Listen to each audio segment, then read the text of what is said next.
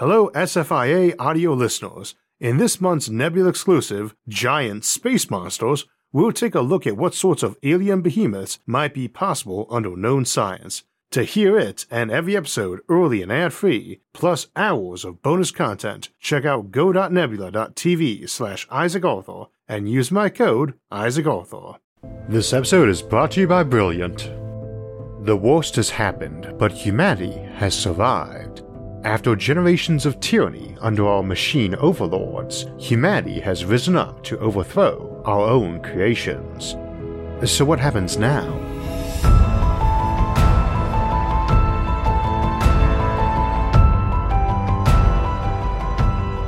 One of the most commonly portrayed synergies in science fiction is between artificial intelligence and robots.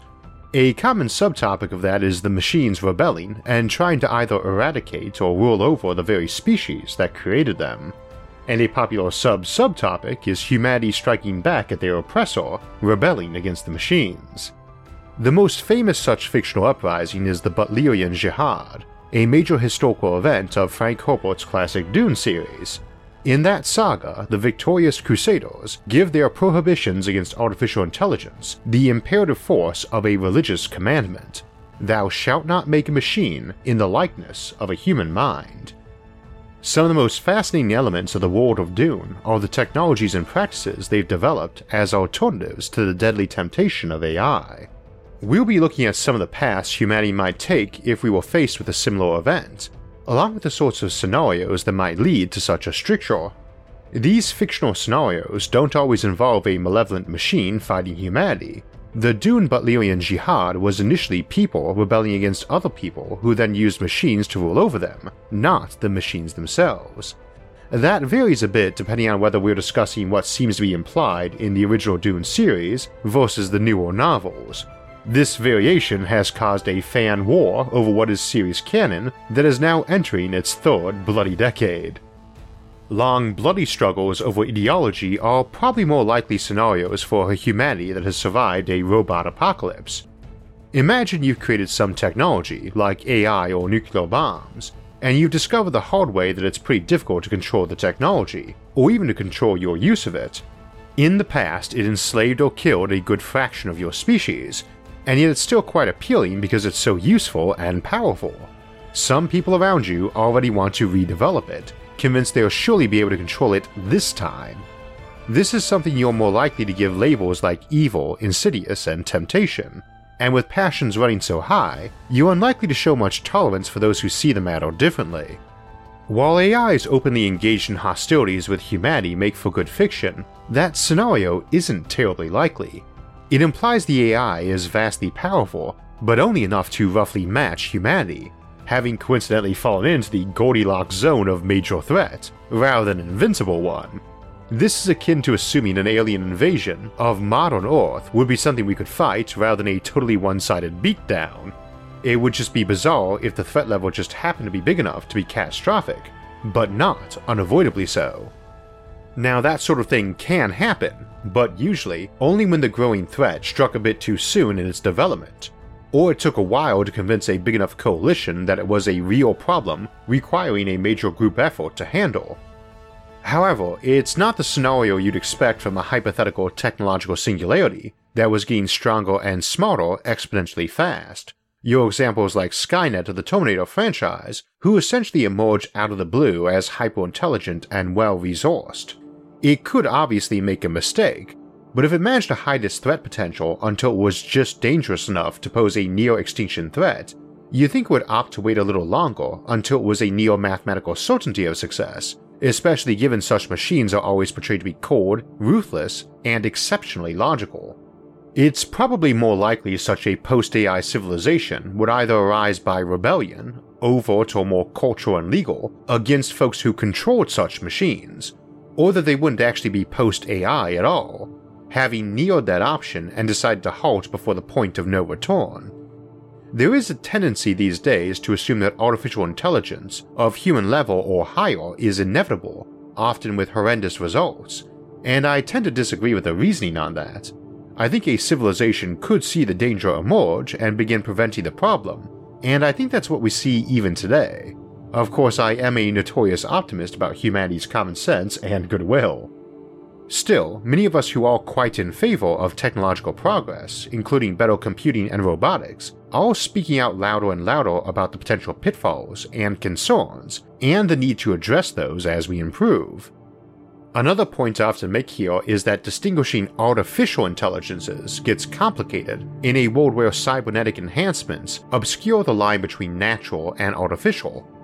There's not likely to be a clear distinction of the two camps, human and AI, but rather a wide landscape of cyborg options.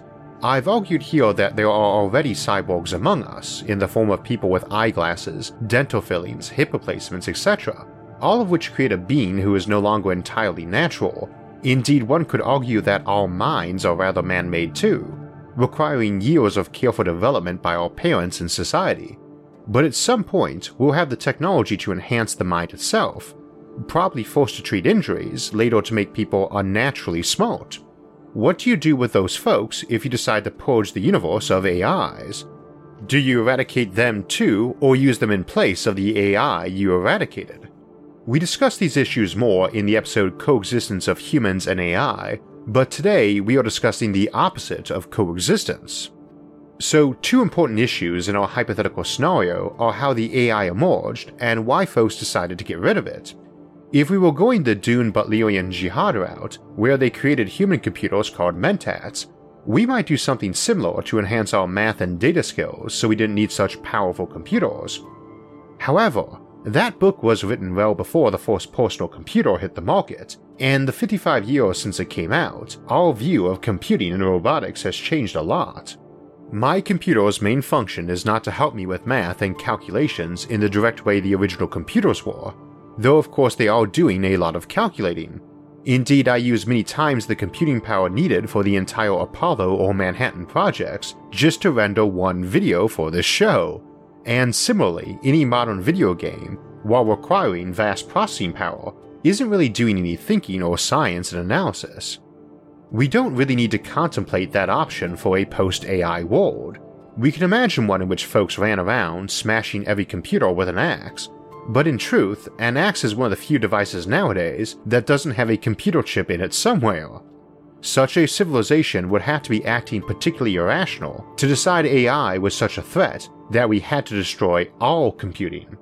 I can imagine us saying we needed to retreat, well below the level of computing technology needed for an AI, to minimize the risk of somebody being able to take that step in isolation. I could also see us going a bit overboard with that in an excess of paranoia and safety concerns.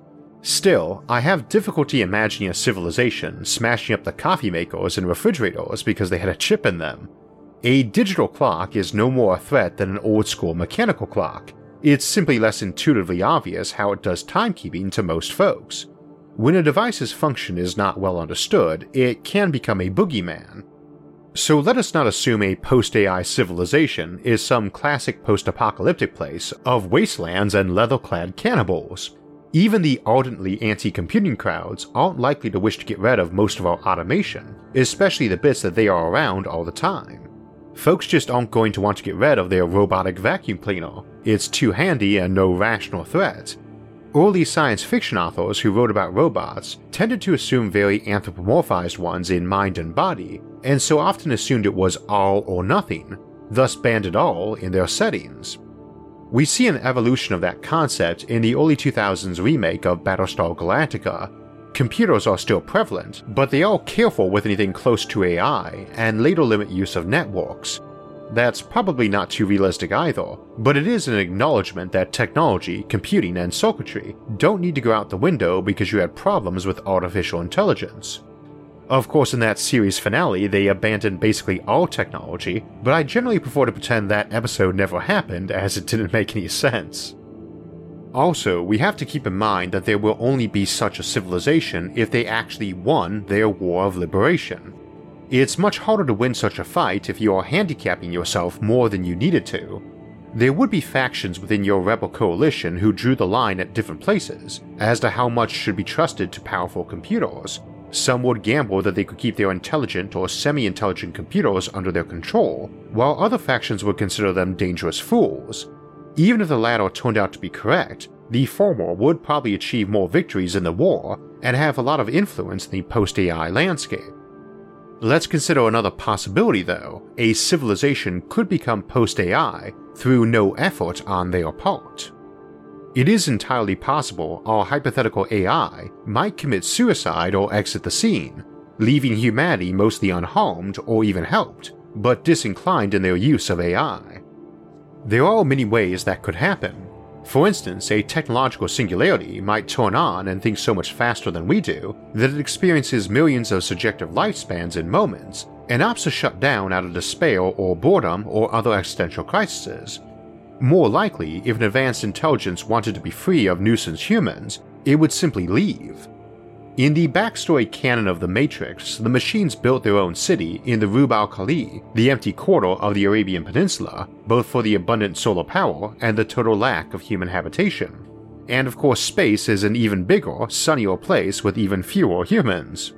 Remote-controlled robotic rovers and probes are already exploring the solar system on our behalf long before we can get our own bodies there, so imagine how easily they could build their own infrastructure to explore, colonize, and consume the solar system if they were making their own decisions.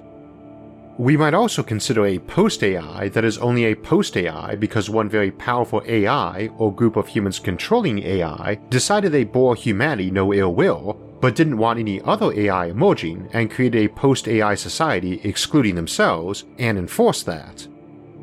Another way we might lose AIs against our wishes might be AI benevolence. In Isaac Asimov's famous robot short stories, we have one called The Evitable Conflict, in which supercomputers tasked with helping run the world effectively quietly take over to best help humanity as required by the three laws of robotics. They eventually decided that the best way to help humans is to let them find their own destiny. This is a theme we see in some of his other works that are loosely stitched together into a cohesive setting.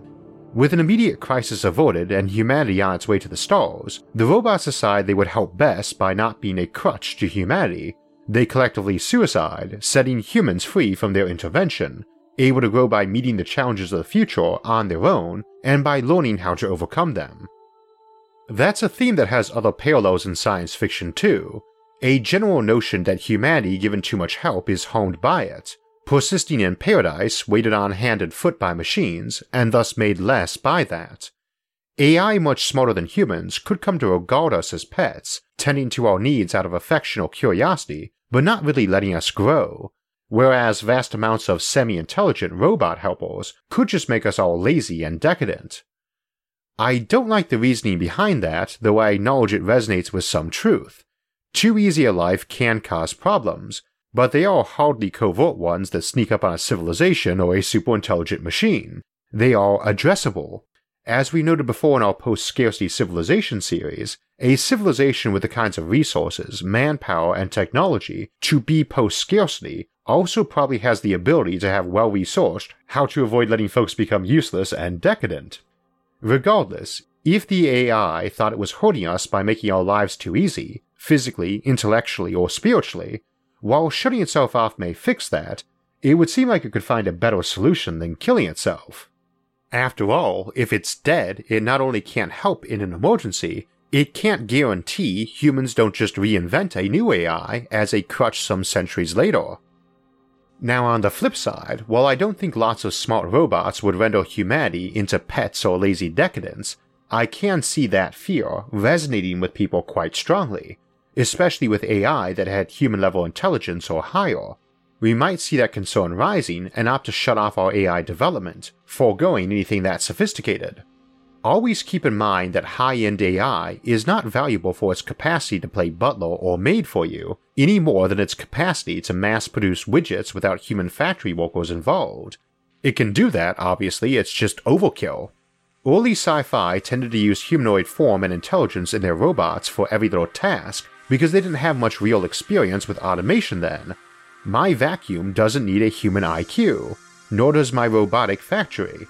Everything we do tends to benefit from, and even need, a human involved somewhere in the process, but the vast majority of human tasks could be done better by a robot designed specifically for that task, but with far less brains than a human's. No, we want human-level AI because it can interact with humans, or because it can do creative mental tasks, like research. You need a high-powered AI to replace a professor or an author, not a factory worker. I know Tesla's near-fully automated factories didn't work out as intended, and they found it more efficient to bring humans in, but it's still heavily automated and these are early days. Elon Musk tends to swing for the fences, and when you do that, things get more hit and miss. We've been regularly improving productivity of literally all industries through automation for decades now, so I don't think this particular case should be taken as proof that you can't entirely, or even almost entirely, automate most industries. You don't have to do it completely anyway. You probably don't need human-level AI for your society to be sufficiently automated that they could all enjoy life as millionaires while the average work week was a few hours, though this varies by task. The very sorts of things that are hard to automate are the sorts of things folks tend to find mentally challenging and satisfying, so I could easily see a society saying things are good enough, more automation via more intelligent automation is a bad idea, then either halting AI research or shutting off what they had and stepping back to what they felt was the optimum safe level of automation. Again, I can't see them trashing all their computers and robots. They might feel obliged to regress quite far as well.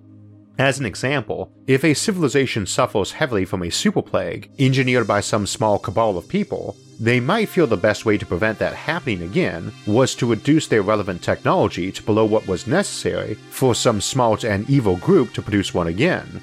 Still, it doesn't seem likely they'd trash all their hospitals and biolabs even if they overreacted.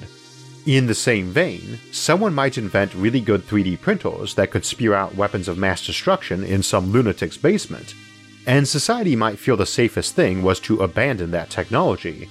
More likely they'd limit its use to guarded industrial applications where it was uniquely beneficial, and slap on all sorts of security on the hardware and printer templates. We do have a lot of experience with super dangerous technology after all. Based on our previous brushes with it, I wouldn't think we'd be prone to go overboard on restrictions to the point of abandoning any tech related to the menacing one for fear some genius lunatic might be able to cobble that technology back together from it. In a scenario like that, a post-AI society is hardly a post-technological one, it's just one that limits AI. Which AI it limits and to what degree might vary a lot. They might declare nothing capable of even passing for a smart mammal intelligence was okay, or they might say even human-level AI was fine but any super-intelligent AI was banned or had to be kept under secure lockdown for emergency or controlled use. As an example of that, if you got a super-intelligent machine, you might keep it shut off and quarantined specifically to be turned on if something awful hits the fan, like another super-AI emerging in spite of your safeguards, or some unexpected cataclysm you can't handle, like detecting a rogue black hole headed toward our solar system and not knowing what to do, in which case you're gambling possible destruction at the hands of an AI who might help you with the problem versus certain destruction, that sort of scenario. As to keeping one to deal with another AI, well, it's probably easier to keep an AI under secure lockdown with expert control on hand than to monitor a whole world for some clever idiot who managed to brew one up at home that got loose, in which case you've got that gambler's choice again. But you could easily have lots of nations that kept them around for fear of that scenario or their neighbors being willing to unpack their AI if they were in desperate need to use it against you, similar to the policy many have toward conventional weapons of mass destruction and the MAD or mutually assured destruction philosophy. Incidentally, that doesn't necessarily mean that AI is running. It is a computer after all. You could keep it switched off with lots of its components stored separately, only to be recombined and switched on in an emergency. That represents a time lag, but much like having launch protocols for ICBMs, you're likely to conclude that's a decent option over leaving your AI switched on all the time in case your rivals use theirs. That's not exactly a post-AI civilization since you have AI, but it's parallel and strikes me as plausible. You keep one around just in case someone else lets theirs loose, so that it can fight them. Again, the parallels to nuclear weapons are a bit haunting. Note that this isn't necessarily a military engagement either. Such AI could be great at trade wars or resource races, and I suspect that would be their preferred deployment anyway. You don't really need super intelligent war drones. Such things are likely to be more smart insect level, possibly with smarter hive intelligence controlling a local swarm, not a global network. See Attack of the Drones for more discussion of how high intelligence isn't necessarily beneficial for rapid battle. Rather, you need the super intelligent machines for advice and strategy, be it on military, economic, or research matters, but that does not necessarily require giving it the keys to your bombs, factories, or stock markets. Of course, you might worry that a bunch of those AI, if unleashed, might team up together rather than fight each other, which is certainly possible but raises some problems with motivations. As an example, if you got a bunch of megalomaniac superminds bent only on personal survival and power, they don't really have any motivation to forge alliances with each other, and may feel no kinship to each other either. The enemy of my enemy is my friend is a truism that generally assumes alliance with a lesser threat. Such megalomaniac AI might be more comfortable aligned to humanity than to a rival AI, seeing us as able to tip things in its favor against that rival, then able to deal with us afterwards if necessary. Needless to say, they might be very good manipulators too, and we have a bad habit of assuming they'd lack social skills, when in practice they might, via their superintelligence, be incredibly charismatic and persuasive. You don't need the keys to the guns and money if you got the ear of those who do. More importantly though, you also need to fear the folks who have those keys, and the keys to the AI, other humans who wanted to use them for personal power and dominion, and as mentioned earlier, that's another plausible jihad scenario for going post-AI, to prevent not rule by machines, but rule by those who rule the machines. So what does a post-AI society do? Well, especially if you already use them for technological development and basic science and concept innovation, you probably can keep using many of the non-AI technologies developed by those AI. It might take a genius to develop an idea, but much less genius is needed to replicate it. Again, it depends on how much automation they want to keep and also why they abandon the AI. If, for instance, they just wanted only human minds, not advanced computers, they might decide to raise the bar by making smarter people, akin to the Mentats in Dune. It's quite possible a civilization that abandoned AI might also ban genetic engineering and cybernetics, particularly mind augmentation, but that too might not be all or nothing, with some allowed but some not. We don't yet have AI that represents a big threat in the classic sci-fi sense, but we do have crude AI, the behavior of which can already be troubling at times.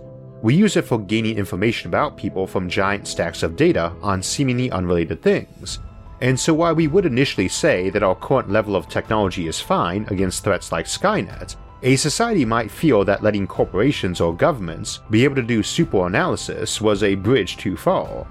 Indeed, I imagine we'll see more and more backlash against that in years to come as it improves, and people better know what that capacity really is. That might not result in bans, but I could see it resulting in a ton of regulation and restrictions. Too much capability to predict the behavior of people or the future might be seen as a very bad thing, and amusingly that is also a concept explored in Frank Herbert's Dune series in regard to precognition. In the end, if we ask ourselves what society would be like after AI, I think the answer, for good or ill, is that we'd never find out, because we'd never completely get rid of it unless we had compelling evidence that any of it existing at all was guaranteed to result in disaster, and the way you get that evidence would generally exclude anyone being around and able to make and enforce that ban. After all, it is hard to ban a malevolent superintelligence capable of ending the world, if it's already proven it's malevolent and capable of ending the world. So we were talking today about artificial intelligence, and if you're curious about AI, neural networks, and other computer concepts, there's a number of amazing courses on this topic at Brilliant. Neural nets are one of the expanding fields of computer science, and Brilliant has an excellent course on the topic. Brilliant's focus on fun and interactive methods makes them a great choice whether you're a student, a parent trying to enhance your kid's education, a professional brushing up on cutting-edge topics, or someone who just wants to use this time to understand the world better. You should check out Brilliant. Try adding some learning structure to your day by setting a goal to improve yourself, and then work at that goal just a little bit every day. Brilliant makes that possible with interactive explorations and a mobile app that you can take with you wherever you are.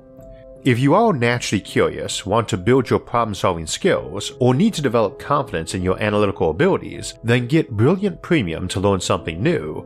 Brilliant's thought-provoking math, science, and computer science content helps guide you to mastery by taking complex concepts and breaking them up into bite-sized, understandable chunks. You'll start by having fun with their interactive explorations. Over time, you'll be amazed at what you can accomplish. If you'd like to learn more science, math, and computer science and want to do it at your own pace and from the comfort of your own home, go to brilliant.org/IsaacArthur and try it out for free. As a quick side note for folks who prefer to listen to the episodes as opposed to watching them, they've all been available for free download on SoundCloud for some years now, but some while back I added them to iTunes, and by popular request they have also now been added to Spotify. So if you make use of either, now you can get all the SFIA episodes to listen to and get notified when new episodes come out. Speaking of new episodes, this Thursday we'll be looking at the idea of space police, both the near term as we get into orbit and colonize our solar system, and some far future scenarios like galactic police, as well as some past scenarios like time police, along with some of the more peculiar crimes the future might include. The week after that we'll explore graphene, the super strong material that might have an enormous impact on our civilization and permit the creation of some truly enormous space habitats. Then we'll close out the month of June with our monthly live stream Q&A at 4 p.m. Eastern Time, Sunday, June 28th. If you want alerts when those and other episodes come out, make sure to subscribe to the channel. And if you'd like to support future episodes, you can visit our website isaacarthur.net to donate to the show, or become a patron for the show over on Patreon, and both of those are linked in the episode description. Until next time, thanks for watching and have a great week.